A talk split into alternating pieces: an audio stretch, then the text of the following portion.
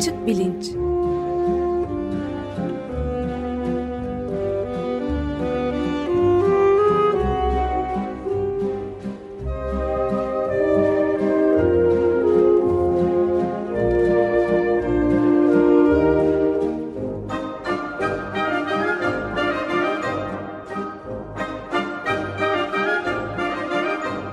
Güzeldere ile bilim ve felsefe sohbetleri. Günaydın Güven Bey, merhabalar. E, günaydın, merhaba Ömer Beycan. Merhabalar. Merhaba. Bugün e, konuklarımız da var an, bildiğimiz kadarıyla ve evrim üzerinde konuşacağız. Ama siz önce lütfen konuklarımızı da anlatır mısınız bize, takdim eder misiniz? E, evet, iki konuğumuz var. İkisi de Harvard Üniversitesi'nde e, biyoloji doktoralarını bitirmekte olan iki bilim insanı.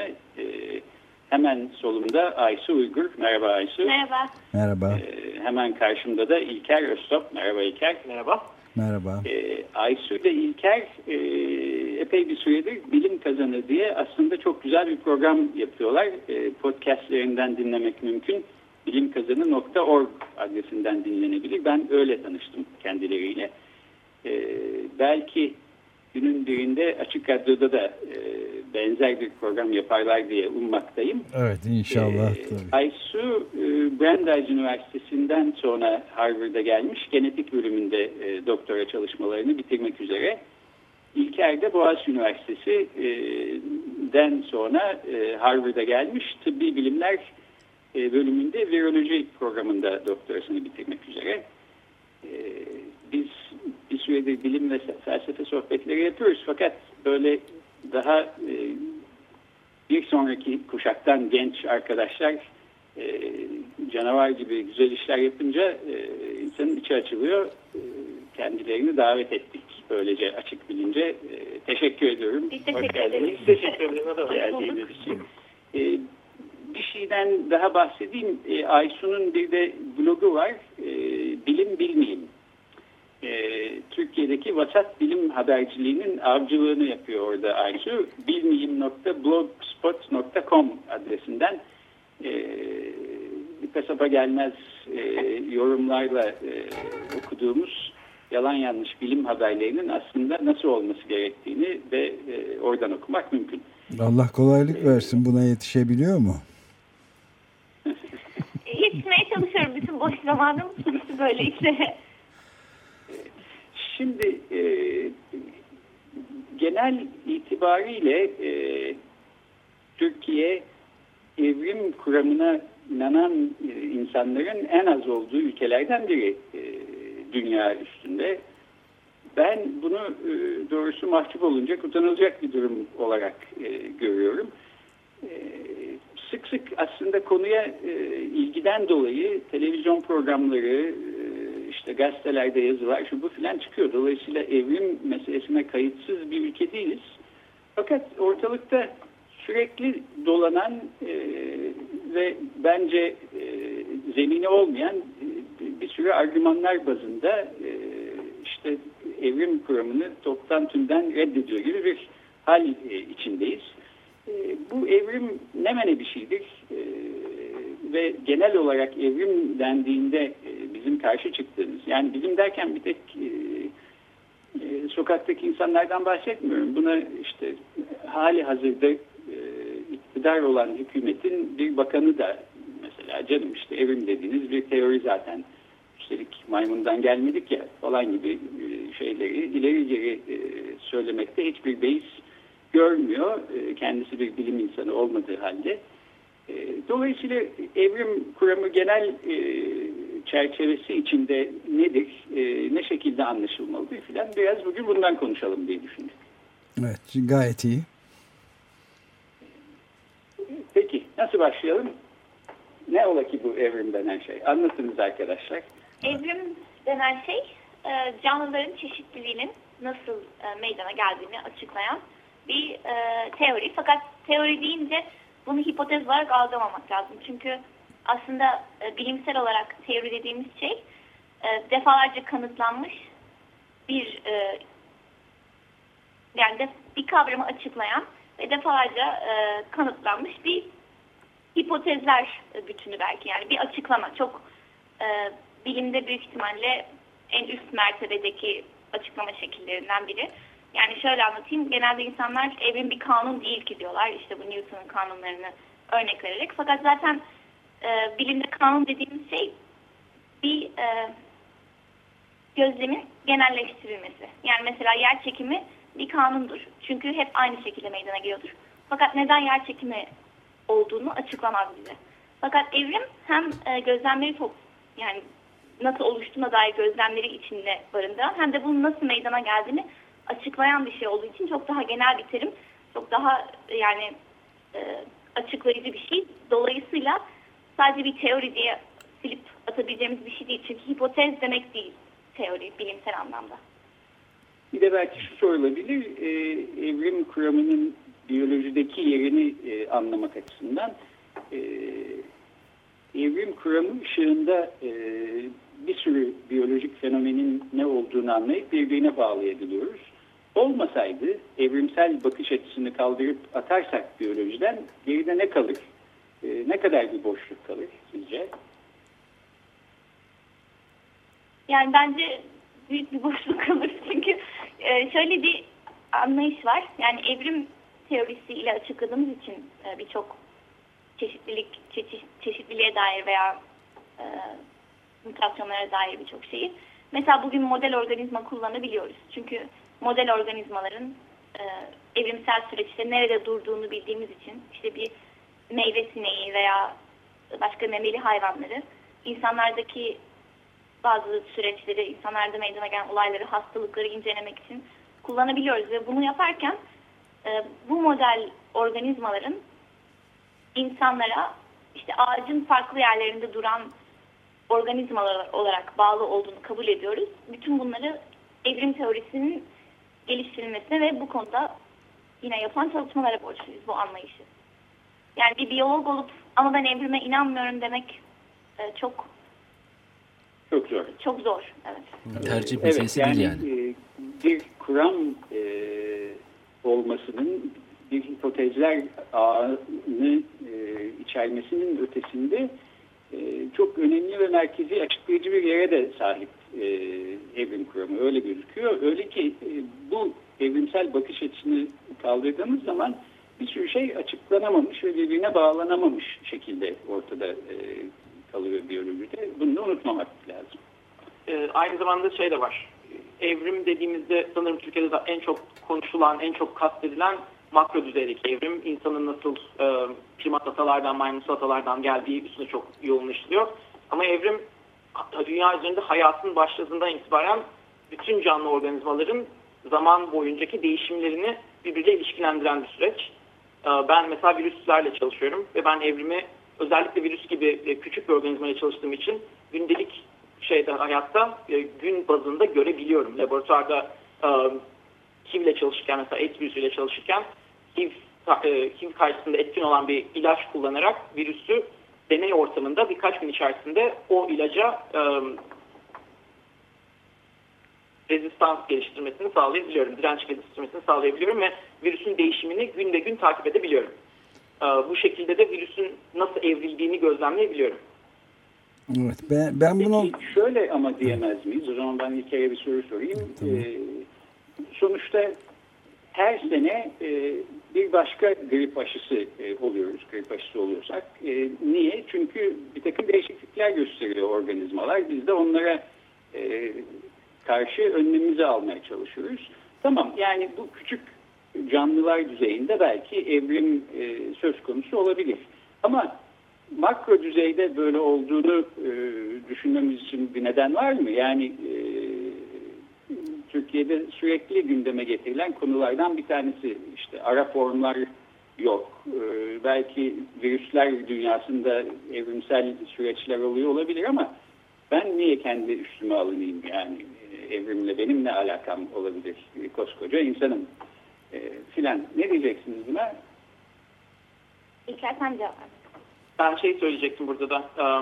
Benim bahsettiğim örnek mikro düzeydeki evrime bir örnekti. Ama makro düzeyde bizim ölçümüzdeki canlılar arasındaki benzerlikleri de karşılaştırmalı biyoloji, karşılaştırmalı gelişimsel biyolojiyle e, görebiliyoruz.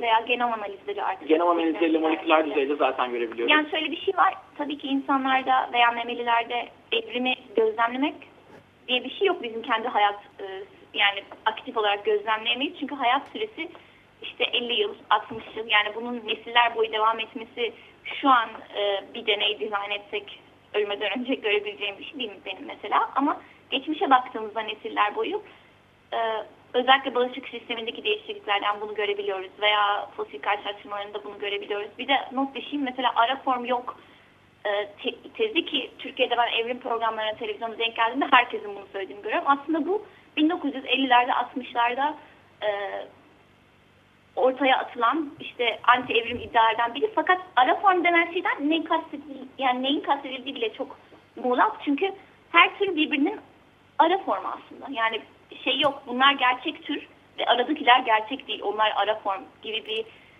öyle bir şey yok zaten. Öyle bir devam ediş yok. Yani bütün türler bir ara form olarak bakabiliriz. Aysu, ara, ara, form, ilerleyen... ara formdan kastedilen tam olarak nedir? Onu birazcık açabilir miyiz? Yani anladığım kadarıyla insanların argümanlarında kastettikleri şey olarak ara form. Bakın böyle bir tür var. İşte insan mesela ilk insanlardan şöyle bir hominid iskeleti var. Daha sonra da şöyle başka bir e, hominid iskeleti var. Bunların arasında ara form dediğimiz şey yok. Bu ikisine de benzeyen ve arada duran. Yani bunu anlıyorum. Hı hı. Ama e, birincisi lineer gelişmesi gerekmiyor. Yani hominidlerin hepsi birbirine önce bu geldi, sonra o buna dönüştü, bu buna dönüştü e, diyerek devam etmiyor. Bunlar dallara ayrılarak ilerleyebilir. Yani siz iki hominid e, iskeleti arasında bağ kurmak zorunda olmayabilirsiniz. Çünkü bir tanesi öbüründen dallanıp budaklanıp ayrı bir yere e, ilerlemiş olabilir. Hani illa her şey birbirinin devamı olmak zorunda değil. İkincisi de ara form dediğimiz şey e, bir süre yaşamış, sonra kendini imha edip bir daha bir sonraki e, forma bırakmış meydanı gibi bir fikir biraz saçma. Zaten türler evrilmeye devam, devam ettikleri için e, her tür birbirinin ara formu gibi duruyor yani. Evet, ben de şöyle bir şey ekleyeyim. Ee, evrimsel biyoloji bir anlamda arkeoloji gibi geriye bakan bir yanı da olan e, bir bilim alanı. Dolayısıyla e, işte fosil kanıtlarına bakarak mesela e, neyin ne şekilde evrilmiş olabileceğini, bugün ortada olmayan türler hakkında da e, fikir yürütecek bir, bir şekilde anlamaya, e, çıkarsamaya çalışıyoruz. E, bütün bilgiler e, haliyle elimizde yok. Yani nasıl arkeologlar işte bir vazonun bütün parçalarını bulamayabiliyorlarsa bile ellerindeki parçalardan bir çıkarsama yapabiliyorlarsa, benzer şekilde de evrimsel biyolojide elimizde olan bitenleri bir araya koyarak bu bilmecenin, bulmacanın parçalarını bir araya getiriyoruz. Şunu da unutmamak lazım. Bütün istediğimiz her kanıt şu anda elimizde olmasa bile e, her yeni bulunan kanıt e, evrim kuramını destekleyen e, bu bilmecenin bir parçasını daha e, tedarik eden bir şey e, olarak var oluyor. E, dolayısıyla e, bilginin artışı benim gördüğüm kadarıyla e, genel anlamda evrim kuramını destekleyen bir şey, köstekleyen bir şey değil, tam tersine. E, peki başka ne? Mesela çok duyulan yine bizim memlekette argümanlardan bir tanesi, iyi de maymundan mı geldik yani? Hatta biraz evet, böyle alınıp gücenerek bunu söylemek de mümkün. Ya da peki sen maymundan gelmiş olabilirsin ama ben hiç üstüme alınmıyorum öyle bir şey. Bu konuda ne demeli? Evet, yani mesela insan merak ediyor, acaba ortak ata maymun değil de işte kaplan olsaydı, kurt olsaydı o zaman İnsanlar çok daha sahiplenir miydi acaba evrim teorisini? Yani bir alınma mı var maymun ortak atamız olduğu için? O birinci nokta. İkincisi de e, aslında maymundan gelmek, işte bugün maymun olarak gördüğümüz hayvan evrimleşti ve onun devamı değiliz. Yani maymun, bugünkü maymunların, şempanze ve bonoboların ve insanların ortak bir atası vardı, maymunsu. Ve bu ortak atadan daha sonra e, dallanarak işte şempanzeler, bonobolar insanlar e, oluştu, evrimleşti diyebiliriz. Şey de e, söyleyeyim orada, bu herkesin eminim e, gördüğü, bildiği bir e, grafik var. Dört ayaklı maymunsular işte yavaş yavaş evrimleşirken işte ayağa kalkıyor. Ayağa kalktığında insan oluyor. İnsan olduktan sonra çalışmaya başlıyor. Çalışmaya başladıktan sonra bilgisayar başına oturuyor. Tekrar dört ayağa doğru dönüyor. Ve hepimizin eminim gördüğü bir grafik var. O aslında çok güçlü bir grafik ve herkesin beyninde yer ettiği bir şekilde ve doğrusal ilerlediği hissini uyandırıyor insanda. Yani sanki insan olması için maymun başlayıp maymunun bitmiş olması lazım. İnsandan sonraki evreye geçmesi için insanın bitmesi lazım diye. Ama evrimde doğrusallık tabii ki zaman tek yönde ilerliyor. Evrim de zamanla aynı yönde ilerliyor ama um, insan da, maymun da, maymunsular da hepsi şu anda iki bin on üç senesinde eş olarak varsak hepimiz evrimde aynı noktaya gelmişiz demek. Yani maymunları devam ettirip onları bitirdikten sonra e, buraya gelmedik. Maymunlar da kendi evrimlerine devam ettiler. E, maymunsu ortak yatımız vardı. Biz şu anda iki bin on üç senesinde bir yerdeyiz. Maymunsular da şu anda başka bir yerdeler. Evet, ben yani de... biz hepimiz aynı düzeyde olduğumuz sürece evrimin aynı aşamasındayız demek. Yani biz onlardan daha ilerideyiz, onlar bizden daha gerilemek değil. Daha doğrusu evrimsel olarak e, üstünlük yok yani. Kesinlikle. Evet, ben de bunu tam bu noktada bir ufak e, soru sormak istiyorum. Bu Frans de Waal'in Bonobo ve Ateist adlı kitabında alt başlığı da primatlar arasında insanı aramak. Metis'ten yayımlanmış kitapta E, ilginç bir e, şey de harita gibi bir şey var. Evrim ağacı var daha doğrusu. altmış dördüncü sayfasında Türkçe e, versiyonunun e, Türkçe çevirisinin. Yani bin dokuz yüz altmışlara kadar evrim ağacında insanların maymunlardan ayrı kendi dalı vardı diyor.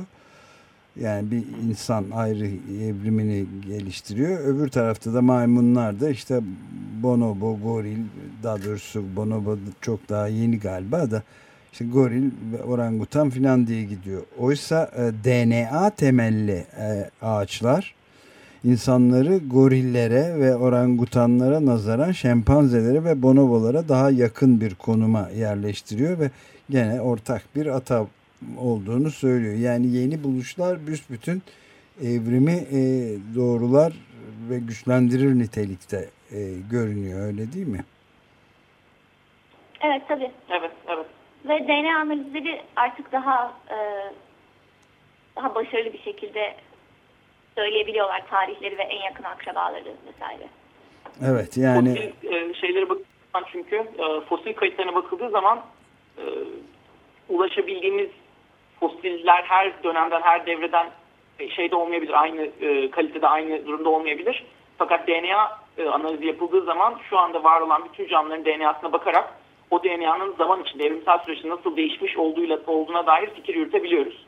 E, mesela şu andaki bir şempanze D N A'sına, genomuna bakarak insan genomuyla karşılaştırıp ikisinin arasındaki evrimsel süreç e, x yıl, x milyon yıl kadar olmalıdır. Ve bonobo bunlardan şu kadar eksik, y yıl kadar daha farklı bir yerdedir diyebiliyoruz. Evet, yani... Peki ben o zaman şimdi bir soru daha gündeme getireyim. Bu şeytanın avukatı aslında hiç sevmediğim bir laf ama şey, çok sık duyulan argümanları masaya yatırmak istiyoruz. Madem öyle bir işlem işlenmiş oldum. Herhangi bir canlı organizmaya baktığımız zaman e, birbirinden e, olağanüstü şeyler e, görüyoruz. Yani insan bir e, ayçiçeği tarlasına girdiği zaman bile böyle bir şey e, görebiliyor. E, şeylerin, e, tohumların e, simetrik olarak nasıl yerleştiği, işte bunların birlikte e, gün ışığını nasıl takip ettikleri filan gibi meseleler. E, böyle mükemmel bir organizma olsa olsa e, olağanüstü bir e, tasarlayıcının elinden çıkmış olabilir. Kendi başına olacak değil ya argümanına sıra gelmiş olsun. E, İlker, Aysu, ne diyorsunuz bakalım bu konuda? Yani bu konuda şimdi önce şu var. Tabii mükemmel nedir ve nasıl tanımlanır? Evet. Yani biyolojik olarak mükemmel olmak bana çok garip bir kavram olarak geliyor. Çünkü bir hücre mükemmel değil bence veya bir insan vücudu mükemmel değil. Yani hücreyi çok tuzlu bir ortama koyduğumuzda hücre işte e, hücre duvarı hani, patlıyor, çatlıyor. Yani o hücreyi o ortamda tutamıyorsunuz. Eğer mükemmelden kasıt şu anki koşullara optimizasyonsa, yani çünkü bu argümanı duyuyorum işte e, bu öyle bir hani oradan bahsedilmiş ki şu hayvana işte yapma, yapması gereken şeyi mükemmel bir şekilde yapabiliyor gibi bir argüman.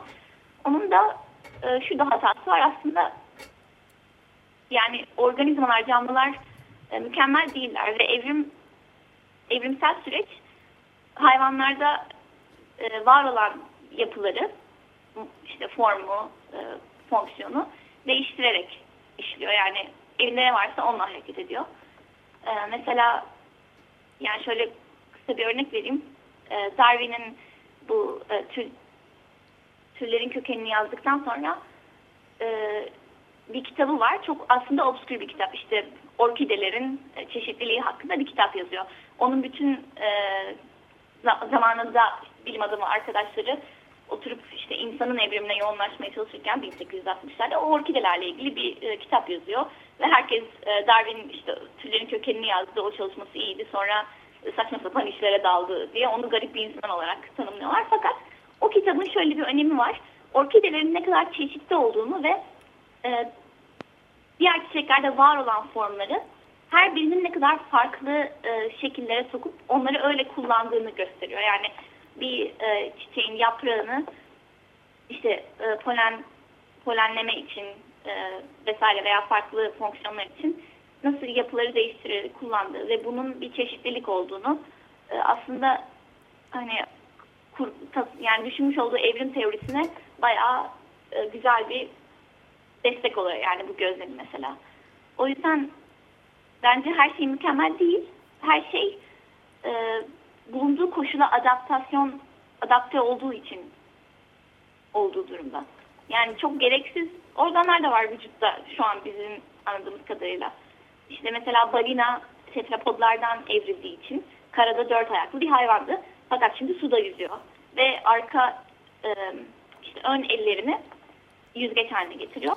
Ama arka e, işte ayaklarını yüzgeç yapmasına gerek olmadığı için bunlar e, gereksiz bir yapı olarak embriyonik dönemden kalma o şekilde e, duruyorlar balinada, balinanın vücudunda ve bir fonksiyonu yok. Evet, aynı zamanda... Ben de şey istiyorum burada. Biz bir şeyi mükemmel diye gördüğümüz zaman aslında e, çok kısa bir ömrümüz var. Bizim hani dünyaya bakış açımız çok küçük bir pencereden ve evrimsel süreç bizim aslında bakarak anlayabileceğimiz, yani kendi penceremizden bakarak anlayabileceğimiz bir süreç değil. O yüzden hani bizim mükemmel dememiz e, aslında orada şey demek. Bu kadar uzun bir süreç içinde zaten belli mutasyonlar, belli varyasyonlar, belli genetik çeşitlilikler olduktan sonra koşulların, çevresel koşulların, koşulların select etmesiyle, ek, ek, kesmesiyle, seçmesiyle geriye kalanlar. Yani buraya zaten en adapte olmuş olan, şu andaki dünyaya en adapte olabilecek olan formlar sadece geriye kalıyor. Ve zaten onlar arasında uyumlu olmak zorundalar. Çünkü uyumlu olmasalardı şu anda olmazlardı. Yok, biz evet. Bunun içindeyken, bu uyumun bir parçasıyken uyuma bakıp ne kadar uyumlu diyoruz. Bu bana çok zaten e, bariz tabii ki de öyle olmak zorunda zaten gibi geliyor. Yani dünya bambaşka bir evrimsel süreçten geçmiş olsaydı şu anda bambaşka yaratıklar olabilirdi etrafta. Ve biz o zaman da onlara bakıp gene aynı şeyi hissedecektik. Gene onların mükemmelen her şeyle uyum içinde oluştuğunu görecektik. Çünkü hepimiz aynı süreçlere tabiiz. Aynı evrimsel e, seleksiyondan geçiyoruz. Ve hayatta kalabilen herkes, her şey, her canlı o uyumu içinde barındırıyor zaten. Ben de buraya burada bir şey ekleyeyim. Bu sefer şeytanın avukatı olarak değil, kendi fikrimi anlatmak babından. Bence de canlılar dünyasında insanı hayrete, şaşkınlığa ve hayranlığa götüren bir sürü bir şey var gözlemlediğimiz. Fakat unutmamamız gereken, aslında belki asıl hayran olunması gereken şey bu canlılar dünyasındaki her şeyin birbirleriyle nasıl bir bağlantı içinde oldukları ve bizim de insan türü olarak aslında bu ağın içinde aldığımız yer, canlılar dünyasının sürekliliği ve bizim bu canlılar dünyasının dışında kalan farklı bir kategoride değil, tam bunun içinde, ortasında, göbeğinde olduğumuz düşüncesi. Bu bence hem hayranlık uyandırması gereken hem de biraz bizi alçak gönüllü kılması e, gereken e, bir görüş. Gözden kaybetmememiz gereken e, e, bir görüş diye düşünüyorum. Kesinlikle. kesinlikle. Evet. Yani şey zaten evrimsel biyoloğun bakış açısıyla, biyoloji bilen birinin bakış açısıyla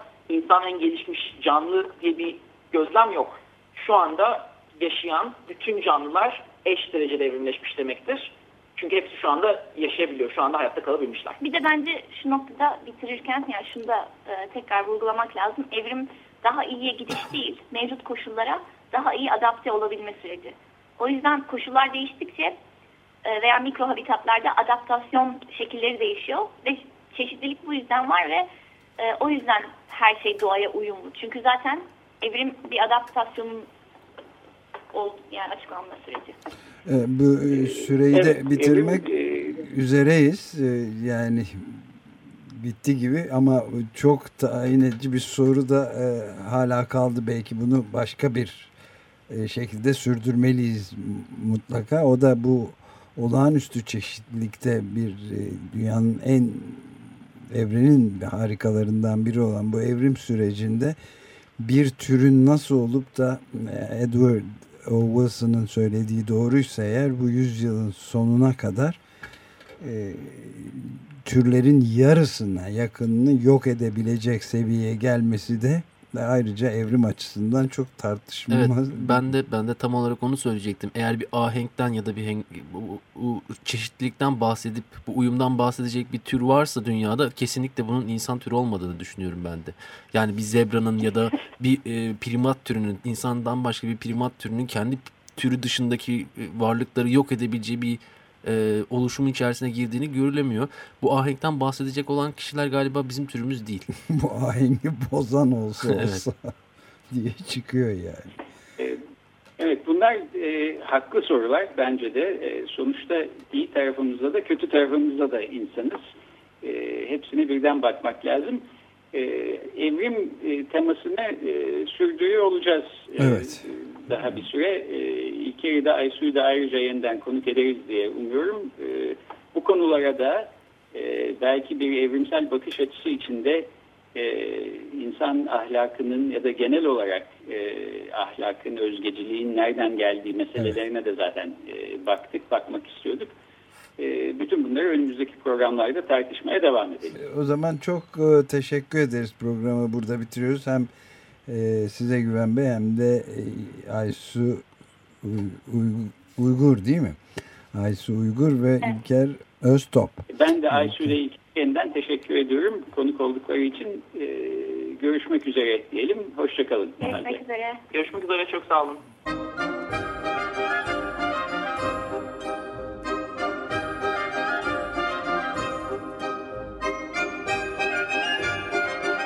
Açık Bilinç.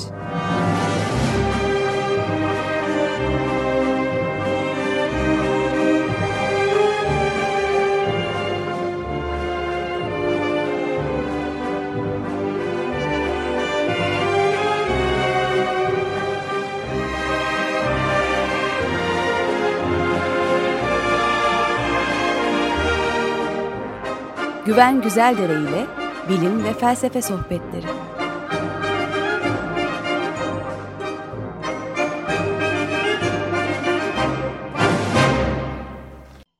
Açık Radyo program destekçisi olun. Bir veya daha fazla programa destek olmak için iki yüz on iki alan koduyla üç yüz kırk üç kırk bir kırk bir